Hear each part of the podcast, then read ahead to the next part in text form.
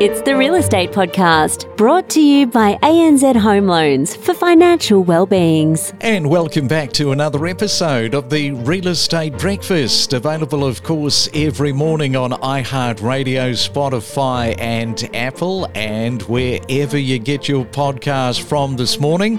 And it is the 31st of May, a Wednesday morning, the last day of the month. Has May been a great month? Month for you. If not, June could turn everything around, especially if you have been missing out on any properties over the last uh, 30 days.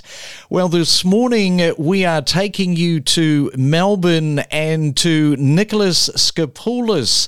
He is in the inner west suburb of Yarraville. And a very good morning to you, Nicholas. Welcome into the Real Estate Breakfast this morning. Good morning, and thank you for having me. Great to have you on. So, what's been happening there in Yarraville? I believe that there's a bit of a street park that's been developed for the locals. Oh, it is. You know, we've got um, the Sun Theatre, which is an icon for the inner west. The Maribyrnong Council, to their credit, they're redoing the uh, the street and creating a beautiful spot for the restaurants and for the, the community to go and sit around, especially in summer. It's fantastic. And people spill over into it and you see young kids and families. It's absolutely great for the local community. Do they uh, screen movies? Do they do that sort of thing? Absolutely. I think it was five or six years ago where Quentin Tarantino came and opened a movie in Yarraville. Really? Quentin Tarantino came to town. Yep. He put us on the map.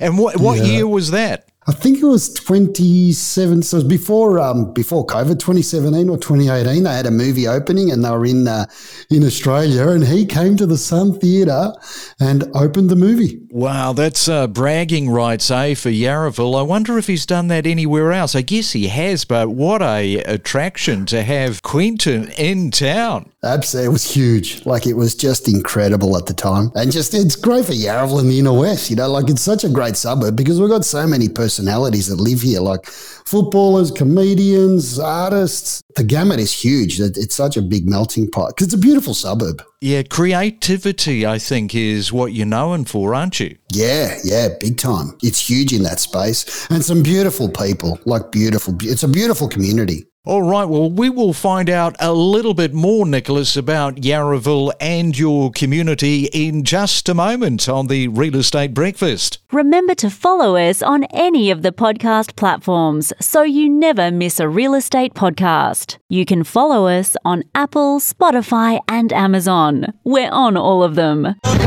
There's a lot of reasons why I don't think that we're on the verge of another boom. And I've never seen a time when all of the markets in the country behave at the same time. We have learnt probably the hard way that loyalty doesn't pay when it comes to banking. But now we've got very proactive, engaged borrowers out there that are holding their banks to task. And that is fantastic to see. Any sites that are zoned R30 to R60, so think developments that will result in villas, townhouses, or perhaps a small apartment development site. They're the sorts of sites that are going to be impacted by these changes that are coming into play in September this year. How difficult, Tom, was that decision for you guys to, to move into Brisbane? I don't think it's ever easy because we had a beautiful life in Sydney like everybody, but Brisbane's got so many things going for it that everything's exciting up here. Our kids love it. Oh, it's it's a huge undertaking. Uh, we had done two, you know, reasonably substantial renovations previously, and I think had it not been for that that, we wouldn't have had the confidence to tackle it. Know your property with us. And the other day, I saw that Domain reported on a one bedroom unit in Newtown. It went to auction. 27 registered buyers showed up on the day, and it was fought and contested hard for and went well over the reserve price, ending on $847,000. A first home buyer made the winning bid period. And it's just sort of illustrating the fact that the hot Sydney market and limited housing options are pushing prices up, leaving buyers more frustrated than ever. Of course, low stock levels and high demands are causing buyers to fight harder for properties. And if you are doing that with a mid-week auction, wherever that might be today, good luck. And today, of course, is the 31st of May. You might be celebrating your birthday. And if you are at an auction, what a great birthday present that would be. Happy birthday today. And you're sharing it with Clint Eastwood, turning 92. Of course, the film actor and equally at home behind the camera as the director. And Brooke Shields, she's celebrating a birthday. She's turning 58. It's the main centre forecast. And around the country, let's check it. The weather on your Wednesday morning. Sydney expecting, well, mainly fine, little bit of cloud cover and a high of 22 degrees. Melbourne expect a few showers today, your top of 19. Sunshine for Brisbane, 24 is your top. And in Perth, 90% chance of some showers turning up and your top of 20 degrees. Keep updated with the latest real estate news, economist predictions, property sales, or what's trending right now. Know your property with us on the Real Estate Podcast. And we are back this morning with Nicholas Skopoulos, and he's from the inner west there in Yarraville in Melbourne. And we're going to have a look first off there, Nicholas, at the Melbourne auction results from last weekend. I saw that they got up to 72%. And a, a quick look back to March the 22nd on this show, we reported that Melbourne had 62% clearance rate. So it's heading in the right direction, but I, I think those are sort of numbers that you would love to see a little bit higher with the actual result for your local suburb. It's a little bit different in the inner west. I'd love to say there's 72%, but you know, probably the auction rate's closer to 25% clearance rate around here. Just a very different demographic of buyer and, and, and the urgency. Even though the supply and demand is is still pretty strong, um, the buyers are pretty picky and they're not going to be um, they're not going to be pushed around. So the you know the estate agents have to be accountable to, to price ranges and and being real, which makes a difference because they're pretty educated, but buyers are educated all the way around. Things are selling, uh, selling really well. You've just got to do it right. So, if you were to go back last year, I'll go back to your memory bank. So, at the height of, say, 2022, in terms of the numbers, like the best sort of clearance rate numbers you were getting last year, what would that have been sitting at? Our office had a 95% clearance rate. Wow. So, you've gone from 95 down to 25. That's quite telling, isn't it? Yeah, yeah. So the, the list to sell ratio, you know, adjusts dramatically depending on on the stock levels, depending on the price ranges, vendor expectations. There's, there's such a big mix in there. But if you get it right, they're selling. You know, New York will be saying, We know why. We know why, Nicholas, because that statistic that Melbourne is more expensive than New York. it's incredible, isn't it? I know where I'd be buying. Yeah, that is just absolutely nuts, really, when you when you think about it.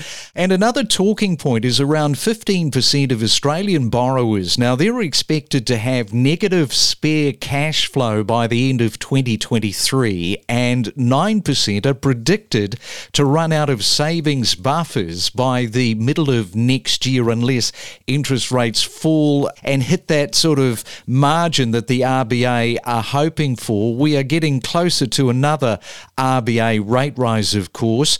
How is your local market shaping up over the next uh, three months for, let's say, June, July, and August? You know, when, when you look at the numbers, it's so scary.